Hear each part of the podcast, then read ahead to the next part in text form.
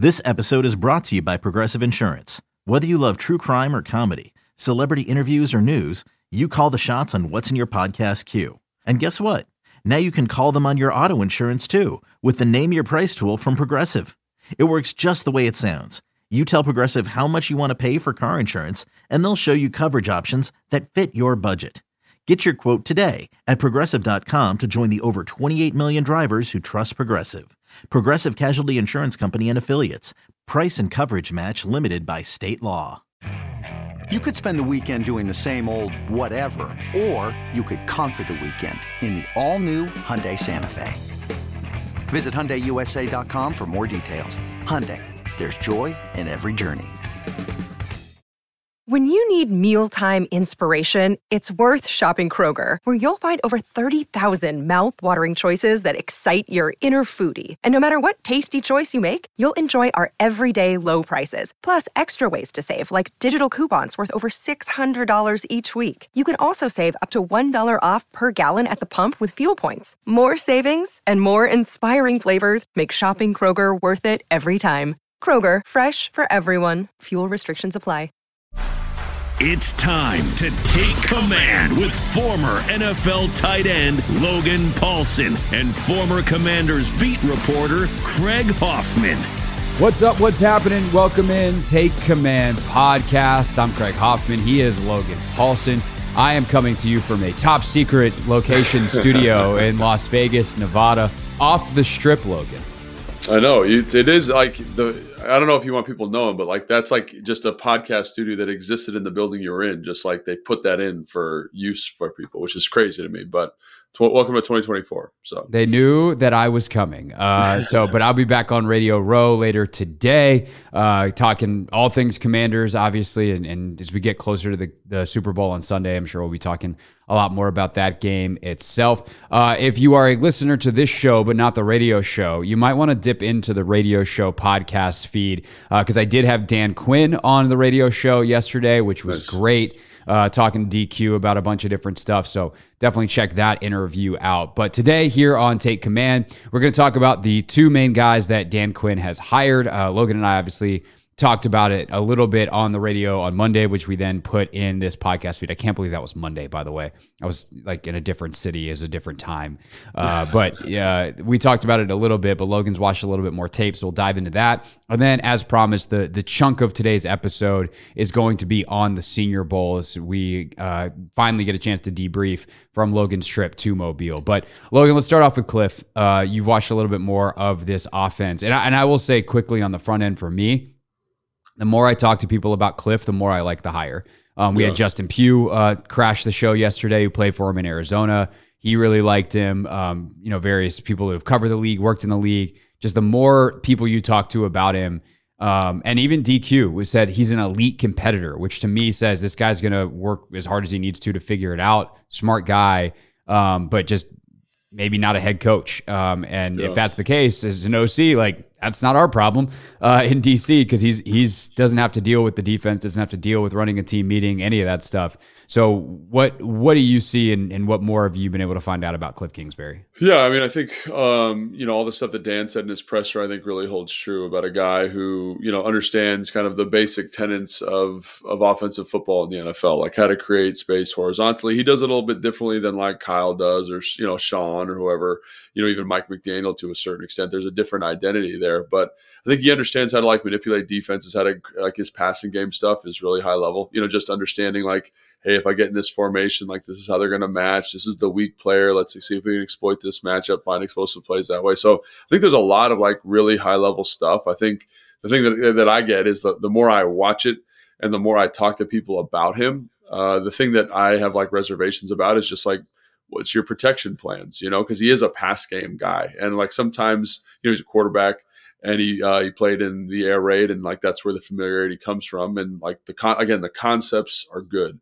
It's just like, what are we going to do from a protection standpoint? If we're going to be five on five all the time, like what's the plan for that? And I think when you look at last year, like one of the issues that this team had was that they're in five on five protections a lot.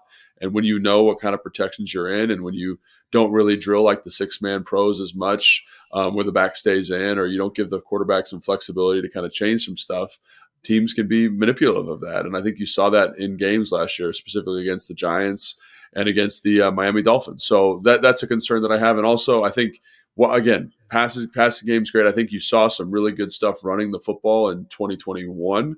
But a, a reservation I do have is like, how committed are you going to be to that? And I, I don't think it's a coincidence that you look at the teams that are consistently winning football games the NFL, like they run the football effectively. And again, he doesn't need to be dynamic at it, but you got to be effective. And people say, oh, well, he ran the ball well in 2021. And I say, yes, but a lot of the nuance and a lot of the variations they had there came from the quarterback position. So are you going to be totally reliant on the quarterback running the football um, in the design run game? And if so, you need to make sure you get the right guy for that job. And then if that is the case, like how do you make sure that that guy is healthy throughout the year and, and, and in a sustainable position to execute down the stretch when you need it? And so those are some concerns that I do have. But again, I think all the things you said are 100% correct. But I can be excited and have reservations at the same time. I'm excited for the hire. He's obviously a smart dude, innovative guy, understands NFL football, all of that. But the two reservations I have are just how do you kind of mature the offense from a protection and run game standpoint?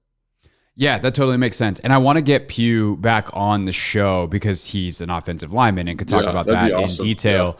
Yeah. Um, he literally it was it was funny because I was, you know, kind of I saw that he was on Radio Row and I was like, man, I really want to get him on because Justin and I actually went to Syracuse together. Right. And obviously he played for Kliff, so I was like, this will be fun. And he was gonna go on with Grant. It was his last thing for the day. He's literally getting on a plane after that interview. And then he goes and uh, Grant's got somebody else on, and the producer that's kind of on site working for both shows, like literally holds up his iPhone and is like, "Do you want Pugh for five minutes now?" And I was like, and we I was about to go to break, and thank God I didn't toss a break, so I was like, "Yes." Pugh sits down and we had like three minutes to talk ball. So we, I will reach back out to the people that were working with with Pugh, and we'll see if we can get him on the show to talk about this in more detail. But I did ask him like, what do you make of you know as an O lineman, like what do you make of the run game? He's like, I like it a lot, and I think it fits with what you have in Washington.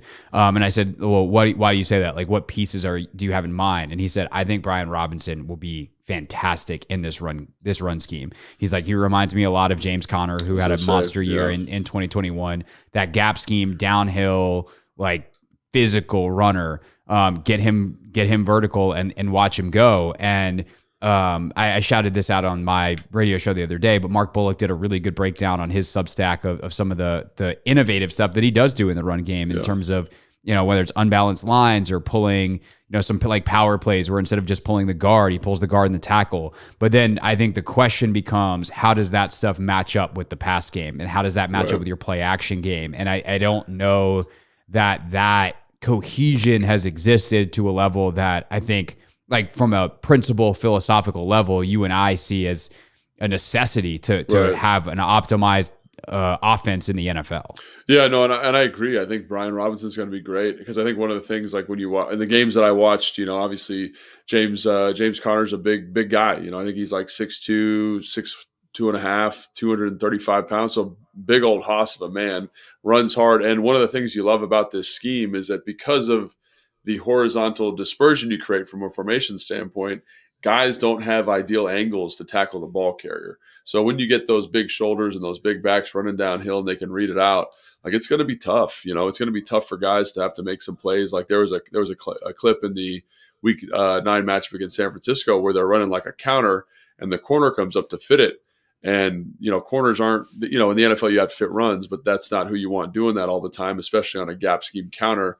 And uh, James Conner just runs him over like he's a speed bump, and there's no pursuit there because of how the run is set up. And so again, I do think there's a lot of innovative stuff there. It's just it it it's uh, very quarterback centric and it's it's counter, it's power, and it's tight zone. So you know how do you get to that in as many ways as possible? And one of the ways you said, oh, unbalanced line, different personnels, like put some window dressing on it. But from what I understand, he tends to be a guy that's very innovative from a pass game standpoint, and kind of the run game's an afterthought. I think based on what we've seen around the NFL, especially the last two years, like it's got to be it's got to be kind of a priority. And so I think it can be a priority for him. It's just about you know making sure that he sees you know like it's it's so refreshing hearing Dan Quinn talk about his blind spots and things he needs to work on and how the right. time away made him think that.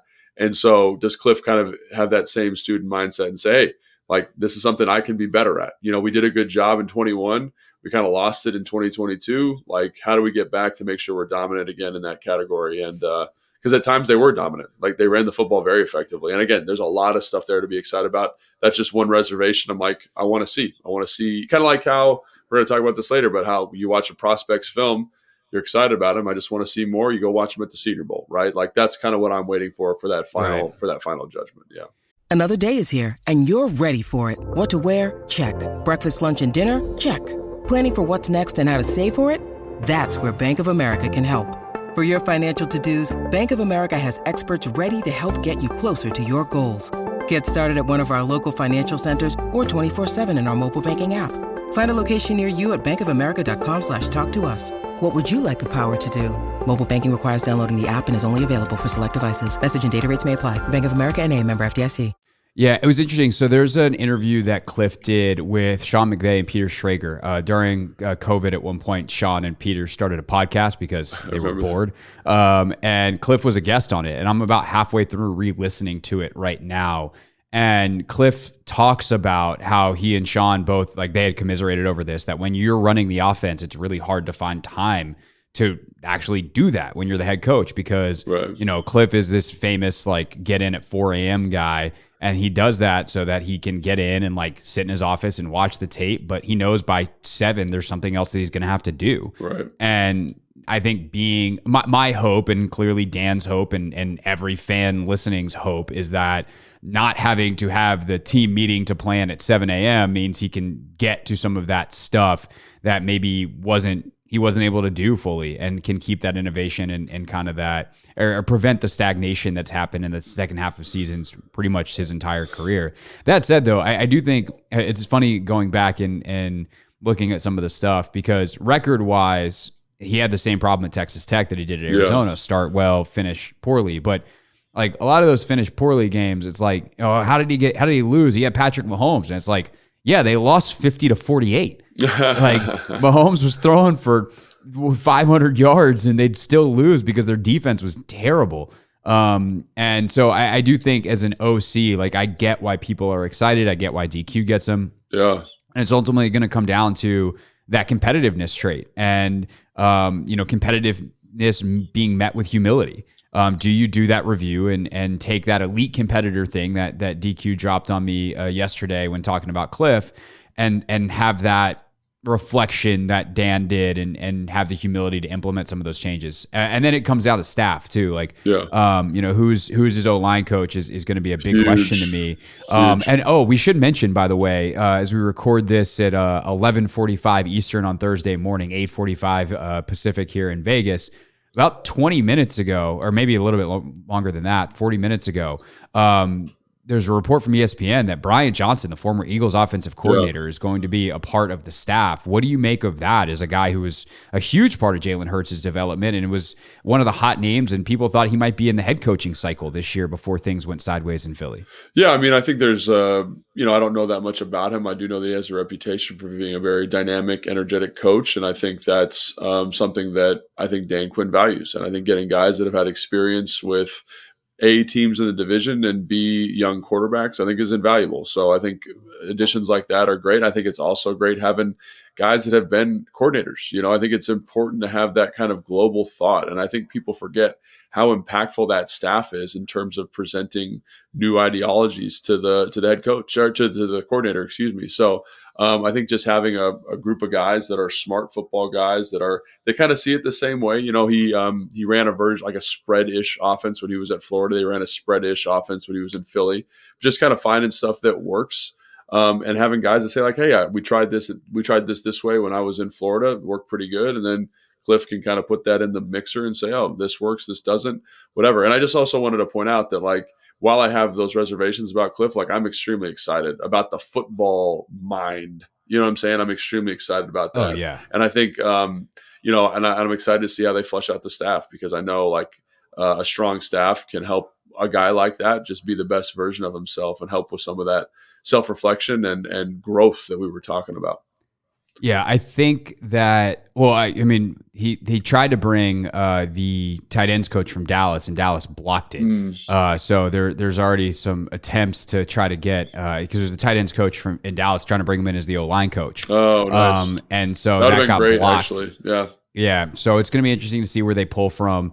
Um, can they get someone to make a lateral move, or is there someone that got blown out on another staff? It's just a part of a, a mega change that they they want to keep. Um, but I think it's important, obviously, to get a bunch of guys that are going to pull in the same direction. Uh, they're trying to do that on defense. Obviously, that's why Dan hires Whitt. They tried to get Al Harris to join, uh, and and Dallas said no to that. So uh, the the staffing battle between the Commanders and the Cowboys is is on here, and uh, unfortunately, the Commanders don't have a lot to offer. But we'll see ultimately uh, who they're able to pull in. As as Dan said, uh, the other day. He's got a few more tricks up his sleeve. Um, one trick that he does have that I don't think has been applied yet is uh, assistant head coach. So right. that that can be a way to pull someone uh, away from somewhere else and offer them a title and thus a promotion that the the incumbent team can't turn down or can't deny. But uh, we'll see ultimately where that goes. Um, not to short the defense, so we will we will get to Joe Whitt Jr. more in detail uh, another day. But and especially I think as they fill out that staff too. But any uh, any initial thoughts that you want to share on Joe Whitt Jr. Uh, and, and what he brings from Dallas. I'm just extremely excited for the secondary here in Washington. I think they were, you know, they were kind of much maligned last year, but you know, his his uh, Joe Whitt's pedigree when it comes to secondaries is like insane. Like when you look at his resume, it's like everywhere everywhere he's been, they're like they lead the league in turnovers, they lead the league in interceptions, and it's like for not a year or two, it's for a long swaths of time. And so I'm I'm extremely ecstatic to have a guy. And again, his father was a defensive back coach, so he's got this kind of lineage of defensive play. Um, and like when you watch Dallas, I think to that staff's credit, Dan and Whitt's credit, like um, they just do such a great job of of like knowing what to do. Like I had to pull clips for the show a couple days ago, so I'm watching a lot of Dallas defense, and I'm like, man, look at the communication on this short motion here. Look at how they're passing this off. We're not confused. Everyone's got who they're supposed to get. They're funneling people to their help. And that's something that I think it's it's it's common, but it's uncommon how well they do it. You know, and I think that there's not it's not a coincidence that they're able to turn the football over at the rate they do. And I also think it's important to understand that that whoever's coaching the defensive backs there, Al Harris, Whitt, I'm sure has a little bit of influence on. He's the defensive pass game coordinator um, they understand what they had up front too in terms of pass rush. So how does the defense right. here change and evolve to fit the personnel? And uh, and again, I just think it's going to be a much cleaner group in the back end. They're just going to be much more dialed in. And I just think you're going to just get much better production from guys like Forbes, guys like St-Juste, guys like Kwon, guys that we've all been excited about because of their tremendous potential. And I think you've got a staff here that's specifically going to do a great job maximizing that skill set. And again, like to, I got to point this out as well. Everywhere Dan goes, uh, the defensive line, uh, kind of, I don't say regardless of personnel, um, because his defensive line background has a great rush plan each and every week that maximizes that group and that skill set. So, I, again, I think you're getting coaches in here that have specialties that are awesome and are going to help the players um, here. And again, they're going to look to upgrade, no doubt about it. But I think the um, all of a sudden the existing roster maybe doesn't look quite as as bleak as it did before, and then it, it does definitely become a retooling as opposed to rebuild, like uh, like he said in his press conference. Yeah, I asked him yesterday actually about how you go about evaluating uh, who needs to be or like what positions need upgrades and maybe which guys are you know uh, which guys were just misused by the, the previous staff. And he said, you know, we just got to make cut ups on every guy and we start mm-hmm. in house and like we don't we're not going to look out until we look in. So they're going to review everybody here and see what they think they can do with them, and then uh, invest in free agency in the draft in, in the ways that they need. So uh, obviously, a lot more to talk about as we continue to dive into the tape for that. Uh, and then Logan actually is going to have an interview with both coordinators as part of Command Center over on the Commanders YouTube page uh, next week. So after Logan gets a chance to talk to these guys, we'll debrief here on Take Command.